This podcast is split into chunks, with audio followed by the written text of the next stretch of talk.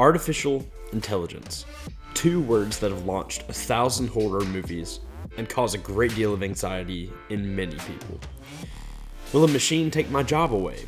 What will society look like in five, ten, twenty years? What happens to people made in God's image when the economy is filled with machines made in man's image? Our guest today is Tripp Parker, a technical program manager at Amazon working on Alexa directly. He tackles these issues and more by brilliantly and seamlessly balancing philosophy and technology from a Christian perspective. I'm Will Sorrell.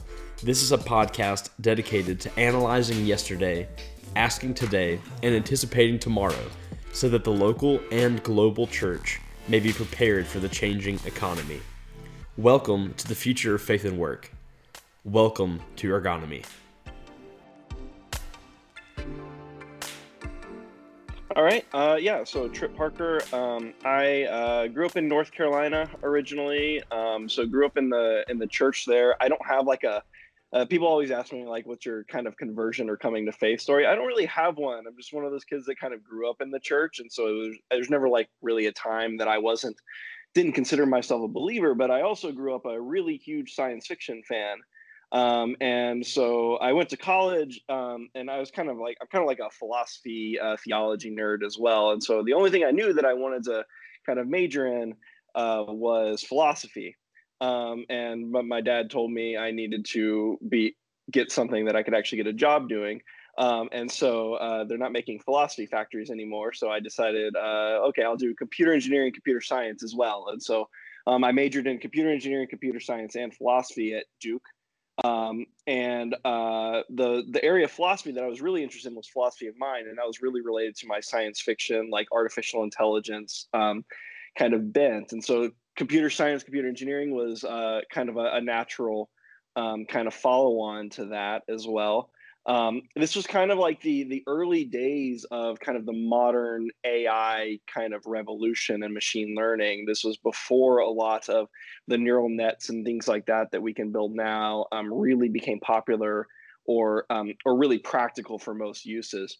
Um, you know, there's an A I winter kind of, we call it the A I winter in like the sixties and seventies, um, where everyone was kind of down on it. And so the research funding went down and that kind of stuff. And for, for decades, really, we didn't have very much, really kind of until like the, the mid to late two thousands. And then um, with the popularity of like Facebook and some of the, honestly, some of the advertising platforms really gave way to some machine learning techniques to try and get people to click on ads and those kind of things and recommend content like articles for them and that kind of stuff. That kind of revolution spurred a lot of investment in this area, and that's kind of where we're at today. And so I kind of rode that wave. So I, I did a lot of work for Microsoft and monetization strategies and, and search engine stuff. And, and that's all a bunch of machine learning techniques. Now I work for Amazon and Alexa Health and Wellness. Uh, I also worked on the Microsoft Band, which was like a fitness tracker on some of their heart rate algorithms.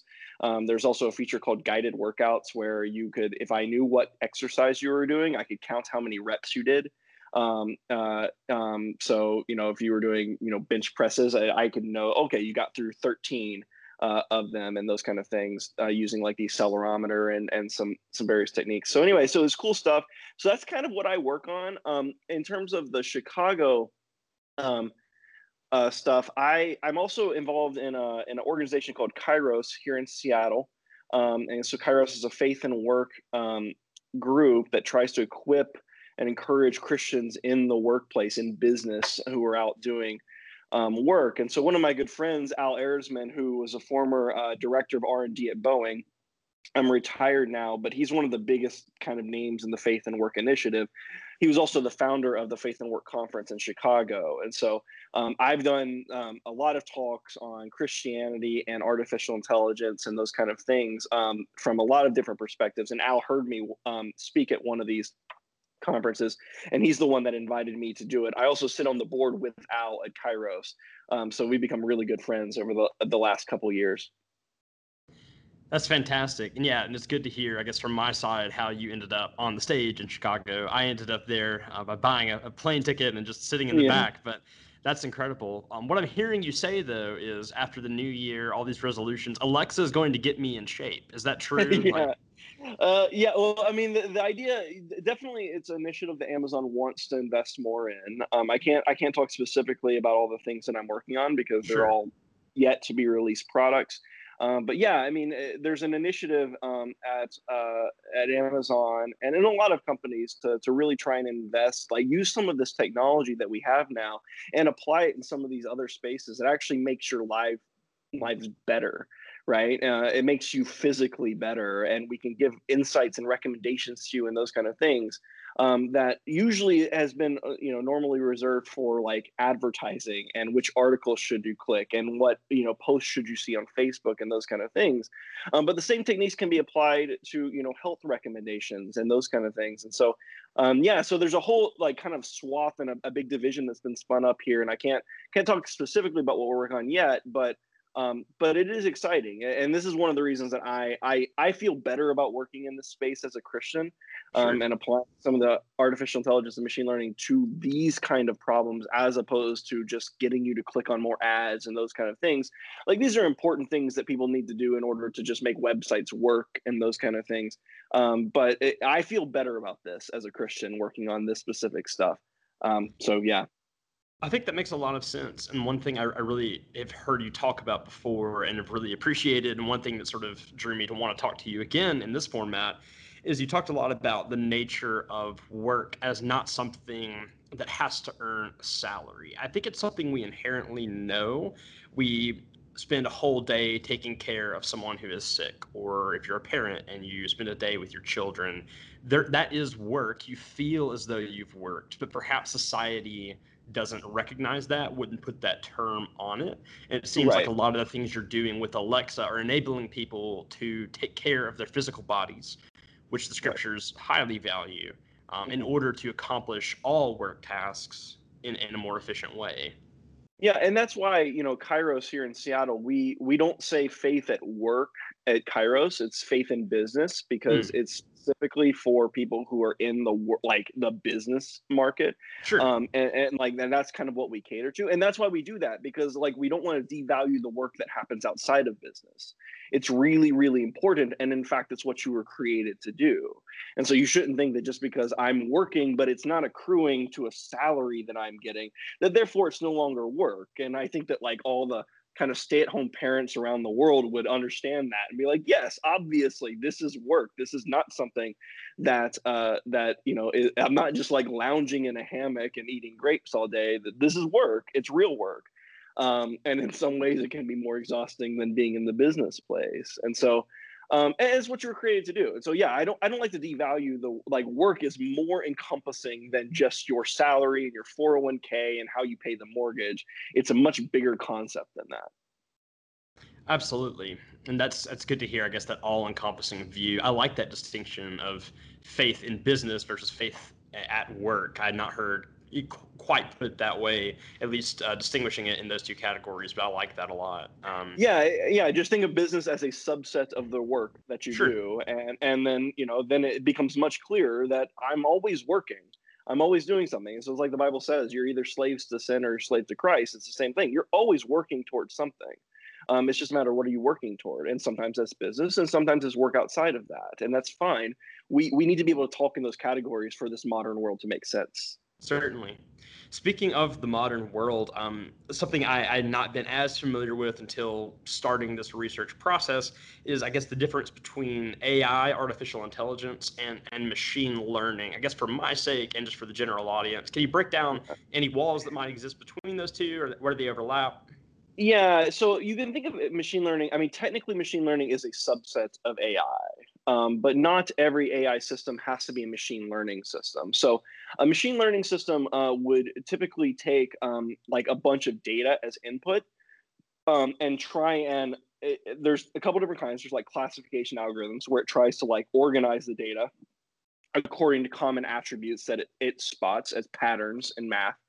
Um, and then uh, and then another kind would be like kind of a, a predictive engine that like a neural net or something like that, which would try and predict what is a good output from a, a like a good prediction from a bad prediction. So if I gave you, um, you know, uh, if I gave a, a machine learning like a neural net a bunch of pictures of dogs and a bunch of pictures of wolves, and then I give it a new picture, um, and I say, is this a dog or is it a wolf? It will, it's going to make a prediction about whether or not it thinks that particular um, picture is a picture of a dog or a wolf. And so that's a machine learning technique. There are different kinds of A Is, though. Um, they're not as widely used, and that's why they tend to be conflated now. Machine learning is kind of where it's at. Um, There's something called like an inference engine. And so an inference engine is, you know, you give um, you give the, the system a bunch of kind of rules, like bottom line truths that it can derive like kind of second order truths from. And it's not exactly machine learning because it's not like going out and looking at data and trying to figure out what the rules are. It's more like a logical deduction from the baseline rules that it has. And so th- those were more... Um, Those are more common, uh, especially uh, in early days of like aviation um, and, and those kind of like, you know, automatic pilots and those kind of things um, where where the rules of physics was very well known. And we're not trying to we're not trying to get it to figure out all the rules of how to what angle should this plane be on and those kind of things. Like we know the physics of it. We just needed to do it. So like that would be an inference engine. And that's still, we would say, like a, a type of artificial intelligence. Um, but it's, it's different, I think, than the way that we normally think of it, artificial intelligence, which is machine learning, which is more similar to machine learning. Um, so yeah, so those kind of like the distinctions, like just think about M L as like, like a subset of A I, mm-hmm. but it's not, um, But uh, but honestly, that's ninety-nine percent of A I today um, right. that's been commercialized and used is machine learning. So that's why it tends to be conflated, because these other types that are theoretical or or actual but not very widely used, they're just not as useful to us in the engineering world right now because we haven't figured out how to make them broadly applicable. Right. Yeah. Yeah, that makes sense. I remember you talking about before the the dogs and wolves depiction that if you're just trying to describe to someone, you know, the difference between a dog and a wolf is actually kind of hard to put into words, but uh, apparently the machine, I, th- I think, picked up that snow, a snow background, uh, right. more more often a wolf, but then if you put a chihuahua in the snow, it might right. think it's a wolf. So. It might think it's a wolf because it'll they'll be like, well, there's snow there, and, you know, people like to take pictures of wolves on snow, so that's a signal. And there's a lot of those kind of examples. There's actually... Uh, there was one application where they try where someone tried to train an A I to um, like figure out if a particular tank was Russian or American back in like the Cold War kind of uh, era pictures of different kinds of tanks, and uh, and it seemed like it was working until it gave it a bunch you gave it a bunch of new pictures, and then you figured out, well, all the Russian tanks were all those pictures were on a cloudy day. And so the A I was actually just looking for clouds in the sky. And if so, it figured it must be in Russia. Therefore, it must be a Russian tank. And so these are the kind of things with like these kind of neural nets and machine learning systems that you don't really know. It's, it's kind of opaque to us a lot of times uh, without further introspection of what exactly it's learning. But the, the promise actually of it is, is that it's going to be able to learn things, A, that you may not have noticed, um, but B, Um, that you you do notice, but you can't articulate. Like I can't write a simple like computer algorithm to figure out if something is a dog or a wolf. And in fact, like you would struggle, I think, if I add you like write down on a piece of paper definitively to someone who's never seen a dog or a wolf how to tell the difference. You would really, really struggle with that. And so would a computer programmer if I was trying to program a computer to do it. And that's the that's kind of like the promise of A I, that just by it will figure out the patterns. Sometimes it will figure out patterns that are absolutely incorrect. But a lot of times, uh, if we give it the right data and the right broad set of data and those kind of things, it will figure out something that's actually real and something that maybe you knew, but maybe you didn't. And that's where healthcare is really interesting to me, because now the, there's a lot of cures and there are a lot of things we don't know about how these diseases behave and those kind of things. And your body is incredibly complicated, the number of variables going on. And so that's like one, I think, of the promises of the healthcare market for A I and, and M L in particular, is that it's going to notice things that a doctor would never notice, just because it can look at millions and millions and millions of cases and spot patterns that an individual doctor would never be able to see. Um, and that's one of the reasons I'm really excited about that particular application of it. That's incredible. Um, I think you've talked before about uh, Polanyi's paradox, that whole idea of uh, we know more than we can tell. And so I, I appreciate you fleshing that out there. Yeah, and so that, that's part of the problem, going back to the wolf and the dog example. You know the difference between a wolf and a dog. And so it's one of my, you know, when I have a three-year-old now, but whenever he was like two years old and for, like learning all these, like every day he has a new word that he's learned. One of his favorite things to do was to go and just like, we're on a walk and he's pointing to things and he's just naming them, right? He's like, that's a hedge, that's a wolf. And that's very Garden of Eden, right? Go and name things. Um, and so that, like, you just name this, name that. Is that a hedge? Is that a bush? Is that a tree? Whatever. I never gave him a definition of a hedge versus a bush, right? That wasn't, an, I just gave him examples of it. And right. I was like, well, that's, that's a hedge. That's a bush. Um, and over time he learned the difference, but he doesn't know how um, to, to define that. If I asked him for that definition, he wouldn't be able to tell me what is a tree. But he knows what a tree is. He can point out trees reliably. And so that was Polanyi's paradox, is that we have this with a type of knowledge called tacit knowledge um, that uh, that we know, it's in our head, but we can't articulate it. Sure. And if you can't articulate it, I can't write it into computer code either. Mm-hmm. Um, and so that's where machine learning, again, can learn some of this tacit knowledge that we don't even have great introspection. And you find this a lot in psychology. Um, just from, uh, so if you, um, so like uh, uh, um, Piaget, I don't know if you've heard of the this like social, like child psychologist Piaget, um, but he, uh, he observed kids playing like tiddlywinks or some game, right? And he would, like, if you pulled them out of like the game that they were all playing, they were playing it correctly, but if you ask any individual kid, like, what are the rules of the game? They would all give different answers, but they could collectively play the game. And so it's only when they're older could they eventually give correct answers. And I think the right way of looking at us is that we're all kind of in that in-between child to adult stage in a lot of these areas where we kind of know something, but we can't really articulate it. Or maybe mm-hmm. we know, or maybe even like the group knowledge is tacit as well. And so this is one of the strengths of the church, right? Is yes. that we get all of these people. And this is why, like, you know, when people get into these kind of single generation churches, I think it's really harmful. You get with a bunch of people like you, and they all think like you, and they all have the same kind of knowledge base that you do. Well, there's a lack of maturity and wisdom there that can't really be articulated very well, but it'll show up. And so that's the strength of the church, is this kind of like broad kind of tacit knowledge, not just within the individual, but that exists, but even within the larger body as well. Um, And so, but that's, that's, that is what the strength of computer, uh, of machine learning is, is that it can spot some of these kind of tacit assumptions and tacit knowledge that we have that we can't really articulate. I can't tell the computer how to tell the difference between a dog and a wolf, but that doesn't mean I don't know it. I do know the difference. Um, I just can't articulate it. So that that's Polanyi's paradox. And that was kind of his argument um, for the types of knowledge that we have. And this is what, uh, and this is kind of the basis for why we decided, why we tried to build systems that could learn some of this knowledge without us having to explicitly tell it. Right.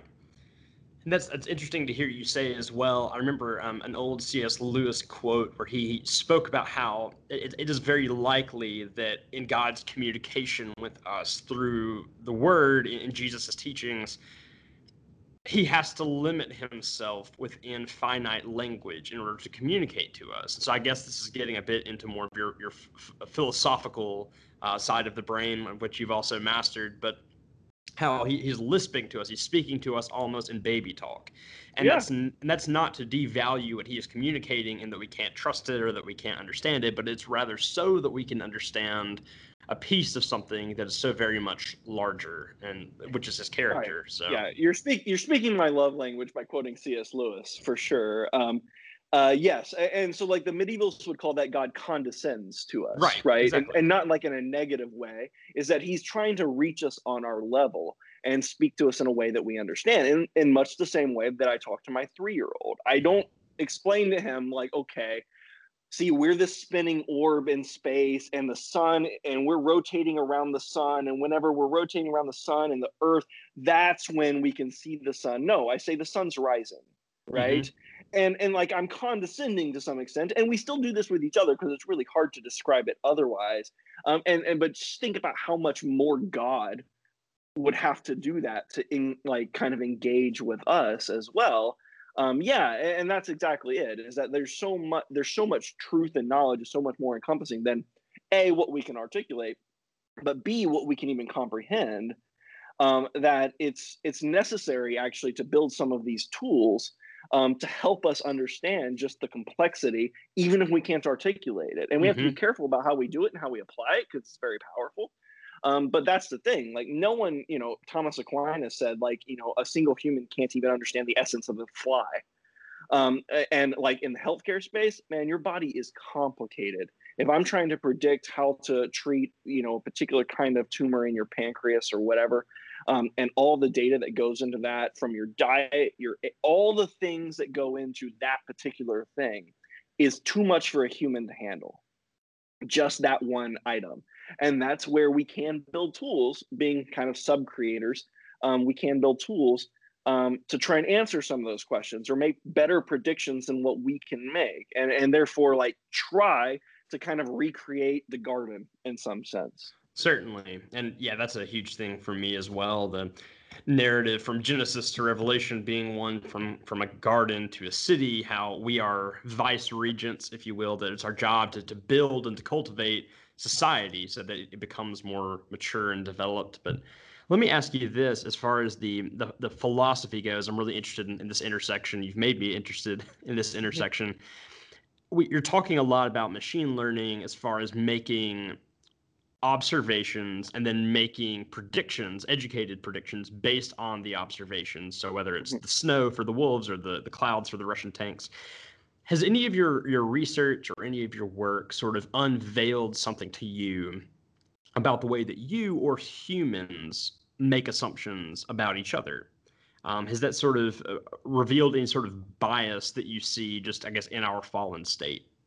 Uh, I mean, yes. And um, I think that, you know, one of the things that we try and do, like artificial neural networks were intentionally built Um, to try and mimic some of the ways that your brain works. Now, it's not exactly the same because we don't really fully understand how neurons in your brain work, but we try and mimic um, some of their features um, in designing engineer engineers this way. So you have like two, uh, like we talk about two different systems of your brain.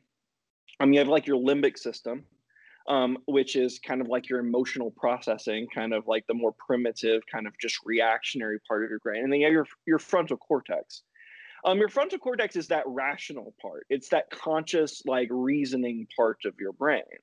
What's really interesting is that um, most of the time, whenever I ask you to make a decision on something, uh, it's your limbic system is engaged first. You make the decision, and then your frontal cortex is engaged after the fact. So it's almost as if you're trying to post hoc reason why you did something.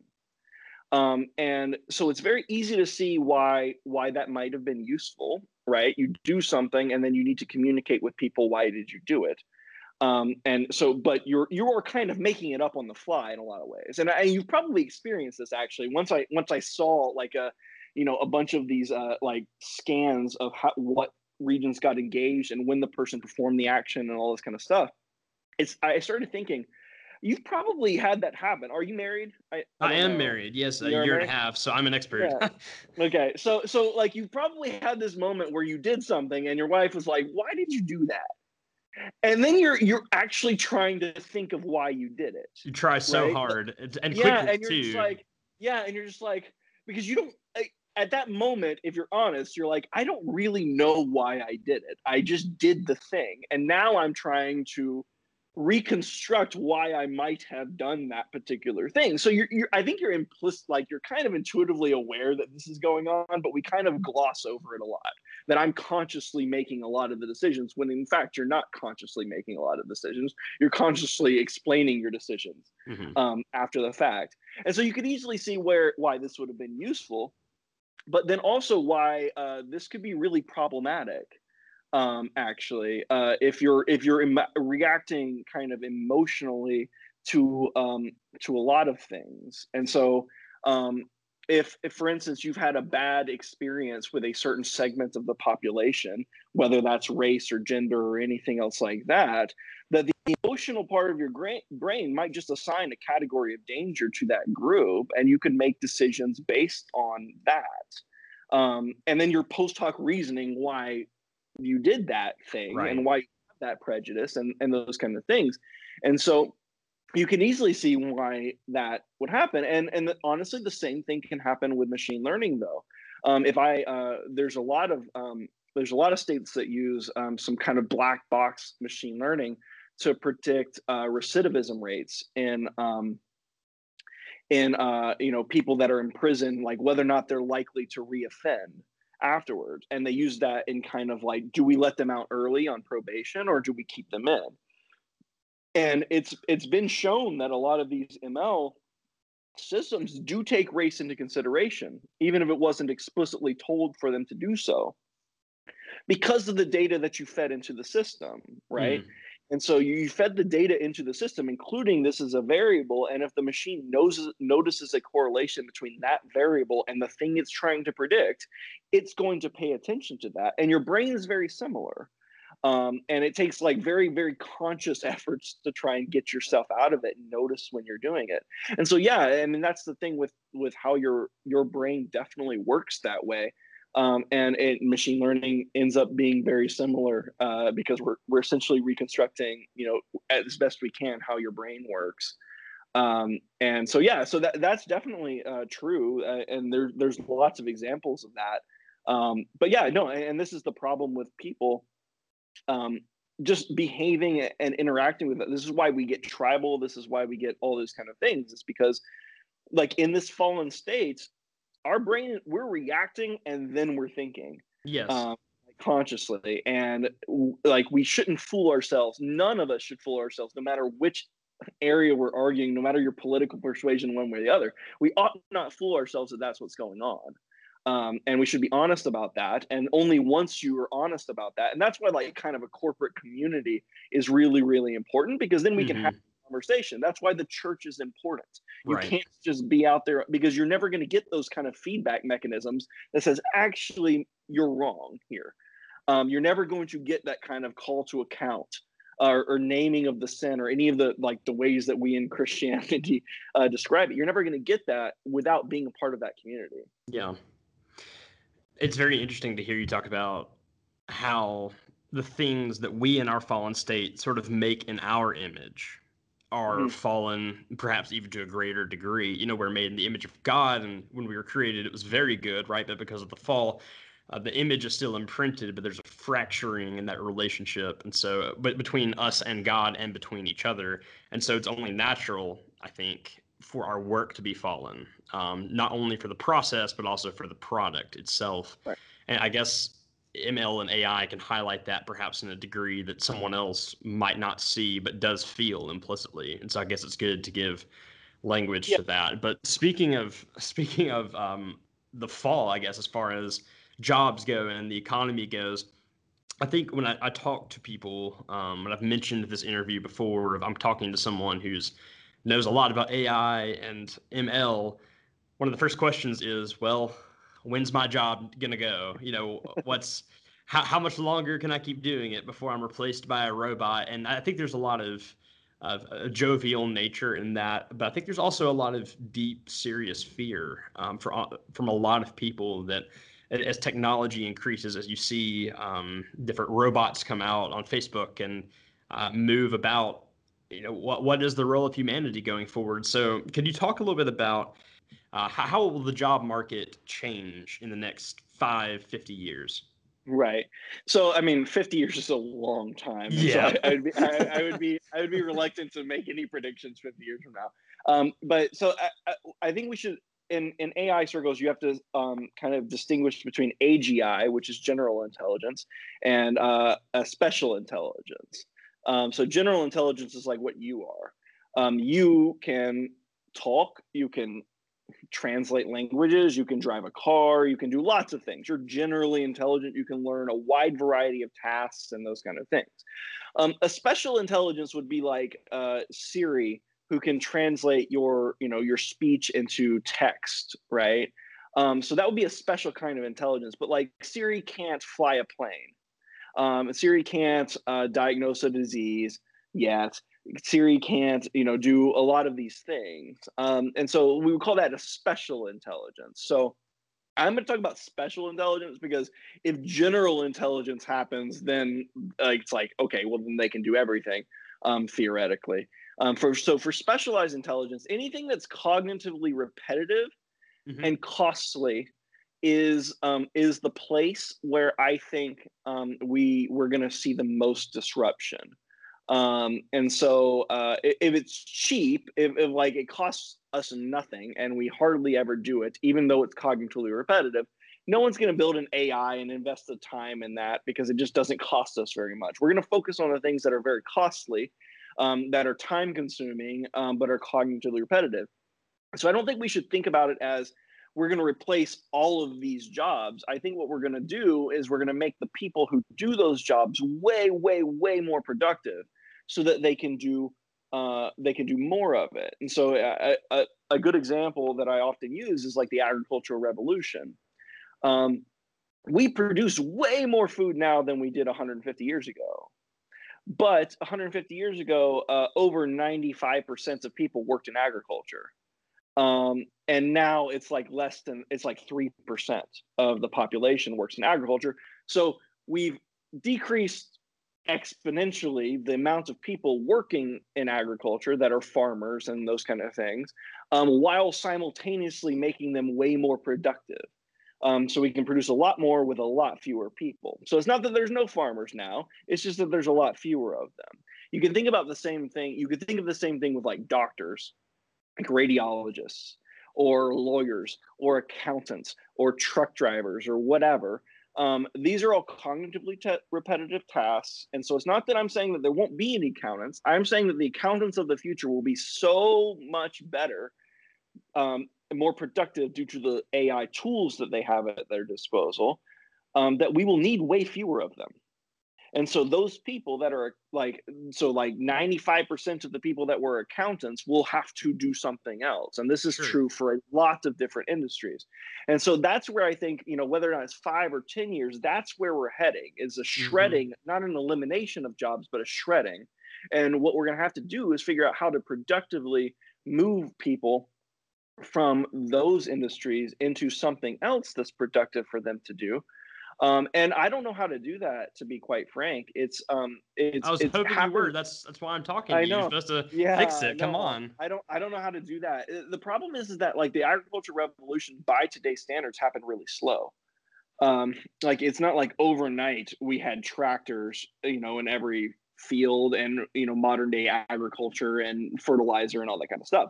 It was slow, but it happened. And so in some sense, there were, it was kind of an easier transition, though it probably didn't feel like it at the time. Um, you know, th- there were a lot of, you know, especially the Industrial Revolution, you had like the Luddites and those kind of things that tried to shut down factories because their jobs were being replaced. So in some sense, this is not a new problem. In some sense, the rate, though, at which it's happening is different, or potentially could be a lot different. It's one thing to replace millions of jobs over twenty, thirty years. It's another thing to do it over ten. Um, and how do you do that? Um, so, so that that's kind of my worry about it. Now, it would be similar. I was when people are like, "Well, shouldn't we just stop it?"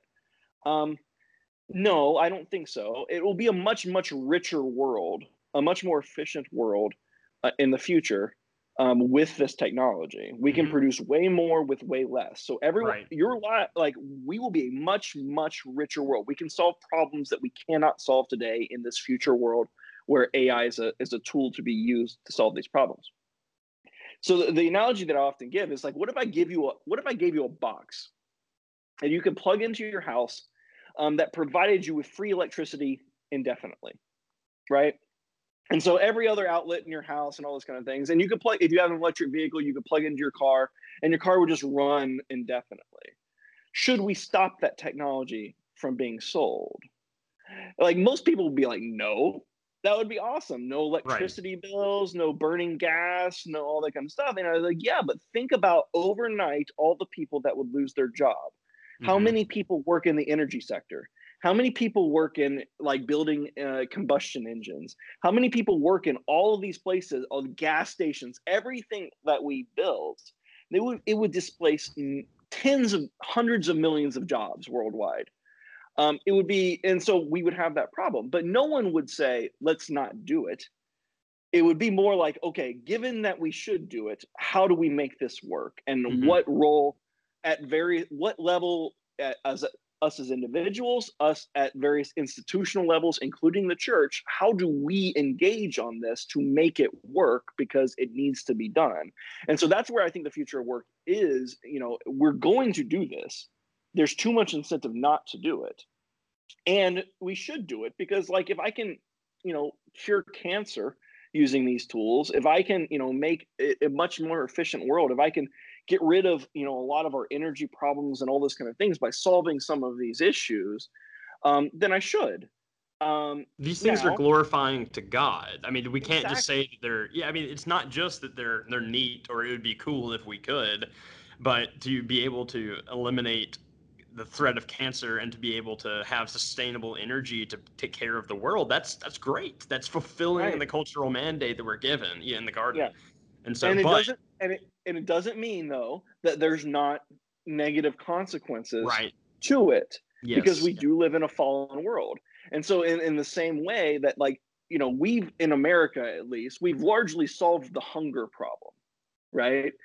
Now, there's negative consequences to that, as we're seeing that, like, obesity is an issue now. But right. in some sense, obesity is kind of like a, a, it's a feature, not a bug, of the of the agricultural revolution, and the fact that we can grow food cheaply and provide it to people. Um, and so I'm married to a dietitian, so you're speaking my language here. Yeah, a, so, so that's its own makes, podcast, but yeah, exactly. So it just makes sense. You're like, yes, we should do this. We should provide people with enough food that, you know, cheaply that they sh- now the negative consequences is they mightn't eat too much of it, um, or the wrong kinds of it, because their brains are wired to like sugar, um, and those kind of things. And so sure. that's that's where I think that we need to have a more mature conversation than just the this is all good, we're going to create utopia, um, like the Babylon situation, or oh, this is bad, we just need to stop it and like become Amish or something. We need, like, the church needs to like thread the needle on this. It's really, mm-hmm. really important. Um, and I don't, I, I, I'm seeing more interest in the church uh, and, and trying to talk about this, but I often see that I think that they're coming to it with a preconceived notion of what their preferred solution is. What um, are those preferred solutions? I think those are the two, right? Is that this is going to be great, and we just need to do like, like, lay, like layer on universal basic income or something. Um, and then we have our utopia, um, or uh, we should stop this, because this is like we're we're create we're opening Pandora's box, we're we're forging the ring of power or something, and we can't control it, and we shouldn't do it. Mm-hmm. Um, and so th- th- that's th- those are the two kind of um, polar opposites that I see a lot when people come to this topic, and not like a more and, and maybe that's how churches argue about things, and so like and we need to but we need to come to some like real um perspective on it so that we can actually engage on the topic, because neither of those are actually productive positions, um and it leaves a lot of Christians like me kind of in the middle, be like, I would love to engage the church on this, I would love to help guide like how this could be talked about in your pulpits, and how you can like how you can engage your communities to try and, you know, uh to to fix some of the cons while also accepting the the pros of this, um, but I, I don't see a whole lot of that, and it's it's a little bit disappointing to me. I, I, it's an opportunity, as far as I can tell. I mean, if you think if you read a lot about like how early Christianity spread in the Roman Empire, a lot of it was because Christians were caring for people that the Romans didn't care about. Um, that, you know, there were a lot of like sick people that had leprosy and all these horrible diseases that the Romans like just kind of didn't care about at all, and so the Christian communities were actually caring for those people. And that was one of the facilitators in like the rapid spread of Christianity in the Roman Empire, was engaging on that level and not saying, I don't want to be a part of it, um, but actually saying, no, we can engage this. And so I think that there's a real opportunity for the church here to to like to like seriously go in on this topic and really understand it and really try and mitigate the problems, and therefore be a witness to the people that are being affected by it. Right. So let's say you could snap your fingers and the majority of churches had a proper theology of the future of work, right? So striking that balance between not being Babylon, but also not trying to stop all progress, uh, taking it as it is, but also being cautious. Proper theology, though, has to have some sort of outworking. So what is the end result as far as action goes? Because I, I could see a minimal, minimalistic view that I don't think covers it, of just saying, all right, well, if you're a Christian employer, then think up jobs for people to be able to do. But I, I don't think that really covers us very far. And I don't know how many pastors are potentially prepared um, from an, an economic training side, or maybe even a theological training side, because we haven't tackled this specific question before. Right. So if you could have every pastor in America right in front of you, what do you tell them to tell the people? What I tell them to tell the people actually is is less, I mean, I don't think like telling the people, I, I don't know of a sermon on it that I have in mind. What I do have in mind, though, is to stop thinking of, um, stop thinking of your congregation as clergy and lay people. Um, like start thinking about, no, like go back to Luther, like these priesthood of old believers. They're, you are all priests, you're all saints. Um, and you have business leaders, educators, those kind of people in your community. Um, how do you engage with them so that they actually take the lead there? I don't think that this is actually like a thing that I want, you know, a, like mega church pastor or someone else being like, here's what we got to do about A I. It's more about engaging and equipping and encouraging and putting those people in your congregation forward that can help, that do have ideas and talents and those kind of things. Like bring forward your business leaders and get them a, give them a more prominent place in the church, um, more prominent resources and like place to talk about things um, and to help people. Because like I think right now we we skipped that part. We have this like hierarchy in the church where it's like, okay, the best Christians are pastors or missionaries, and then like be like rungs below that, like in worst case you're a business person, but tithe and that like redeems your work or something like that. And that's, we need to completely get rid of that, because that's not helpful. And the people that are going to be able to make the biggest difference in helping us in this transition are not pastors. They are business people. They are professors. They are those kind of like activists. They are the people in your community that are doing other things outside of the church, but they need to be brought in and be made a prominent part of the church's mission. And yes, they're not right now. And that's that's what I think that we need. That it's not a sermon. It's more of a structural problem, I think, in the church, mm-hmm. and a way that we view clergy and lay people. And I don't yeah. think that's. Because what I'm hearing you say is, if you ha- if you train the people, if the pastors train the people well, as far as the theology of the priesthood of all believers, of um, how to view the future of faith and work, if if they're trained theologically to think, then they will then know how to take that into their own fields and apply it. And hopefully they'll be able to connect with other people in their own congregation or across town who share right. the same, you know, values and, and the same faith, and, and, they, and work it out together. Exactly. And if they do good work, you know what? The church is a megaphone, right? If they're doing good work and you need to like, hey, we need to broadcast this. This is amazing what this person is able to do. And they need more attention, more resources, more whatever. Then you bring the, the full kind of resources of the church behind them and be like, how do we equip you to do more of what you're doing? How do we give you a bigger voice within the Christian community to make this happen more? That's exactly it. And so my pastor, uh, Justin Anderson at Icon Church here in Seattle, he has this um, this kind of weekly, he calls it Saturate School. And that's exactly it, is to bring in, it's like a leadership training um, school where he brings in, you know, these people uh, and Um, from business communities and various backgrounds, and really just thinks them to tr- like uh, trains them to think uh, theologically about these things, about all of the aspects of being a leader in their where they are, and what are the things, like how do you work through some of these issues and that kind of stuff. And so that's where the training comes in, and is just bring that in. And then if the person goes out and does it and does really good work, then use the church megaphone to say, hey, we need more churches supporting this particular effort. How do we copy and paste this person in every church in America? Yes. How do we do that? Um, And that's where I think that like the church can really be, but it can't be a top-down pastor-led thing about what the solution is. And mm-hmm. I think that's that's too often what we do in the like evangelical Christian community in America is like the the, the pastor's got to have the answers. And on this case, I'm sorry, pastors are not going to have the answers here. They're not the experts in these areas, um, but they can equip people to approach it with with their with a Christian perspective. Yeah, and and that's where their role ends, though. Um, and I think I think we look a lot. Too, if, if you look at a church across the country and, okay, internally within their church, they have a great discipleship structure. They're seeing great numbers. People are growing in faith. They're memorizing scripture. They have a model.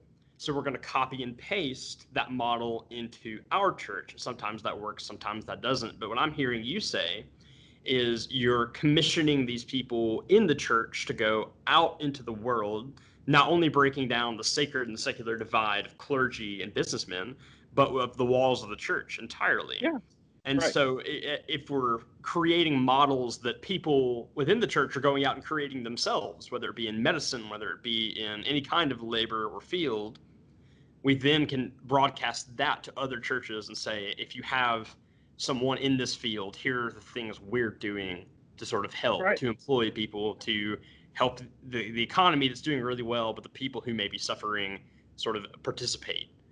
Right. Yeah, exactly. And I think that we're we're just too siloed, especially in the evangelical community, where it's like we feel like there needs to be a wall around our church. And if it doesn't serve our particular church within our walls, if it's not increasing my attendance and, you know, all this kind of stuff, then it's not, you know, a pro- it's hard to get, you know, anyone to take it seriously. Um, and because everyone, like pastors, have their own motivations, and it's understandable to some degree, but it's unfortunate because it, it prevents some of this stuff from happening. And so we end up having a bunch of like fractured efforts to do some of these things. But it seems to me to be like kind of how, and this is where, this is why I think that parachurch stuff like happens. Um, the parachurch organizations, I think that's why they're so common is because of this, because the churches aren't doing it. And so like, someone comes up with an idea to do it in a parachurch, and there's problems with that. Um, so anyway, so yeah, I mean, that would be my, is just to have pastors take it a little bit more seriously. And then also to really like make an effort to break down that kind of uh, like really take, really, really, really take seriously priesthood of all believers and like break down that kind of, you know, clergy Uh, lay person divide and say, no, that's not my goal. My goal is not to create a bunch of lay people who go out and come back here every Sunday. My my goal is to uh, commission them to go out and and be little Christs where they are.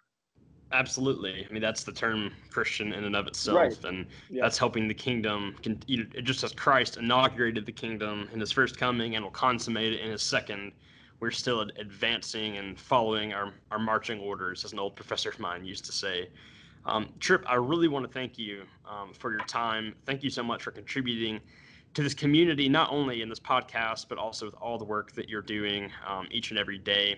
Uh, I appreciate you. Uh, I know that a lot of people will benefit from hearing this. So thanks for your time. Uh, one last thing I'll ask you, is, is there one question that you haven't necessarily figured out the answer to, but you want people to sort of be thinking about every day in their own work?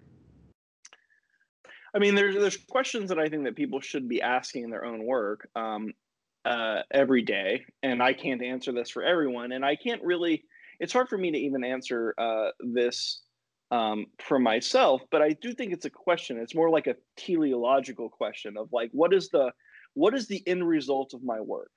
Right? Like what, like what, if I had a vision for what I was doing now and what, what effect it would have on the future, um, what would that look like? And make that detailed and all encompassing, not just like I finished this project and it was fine and I got paid and whatever, but like, if you own a business, like what do you want the lives of your employees to look like? Right? And how, and what way does you as an employer play into that? If you're a manager in an organization, same thing. Um, and, and what, like for a product that you're building for customers, like what do I, effect do I want this to have on them? Not just first order, like my success metrics of, am I predicting this? But like, what is the end result? Because I think that, especially in my world and like kind of the machine learning, artificial intelligence we have this tendency to reduce people down to statistics, um, and because that's how we build these programs. Um, and, and you can lose sight. And, and I think as an employer, as just someone in, in business or whatever, we could do the same thing where we just treat customers and, you know, as essentially revenue machines and employees as, you know, whatever.